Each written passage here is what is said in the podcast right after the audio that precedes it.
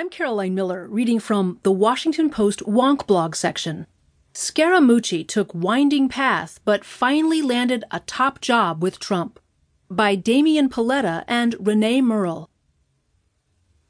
President Trump's decision to bring Anthony Scaramucci into a top White House role represents a remarkable political ascension for the investment veteran who had bounced around several Republican campaigns before striking gold as a full throated Trump supporter.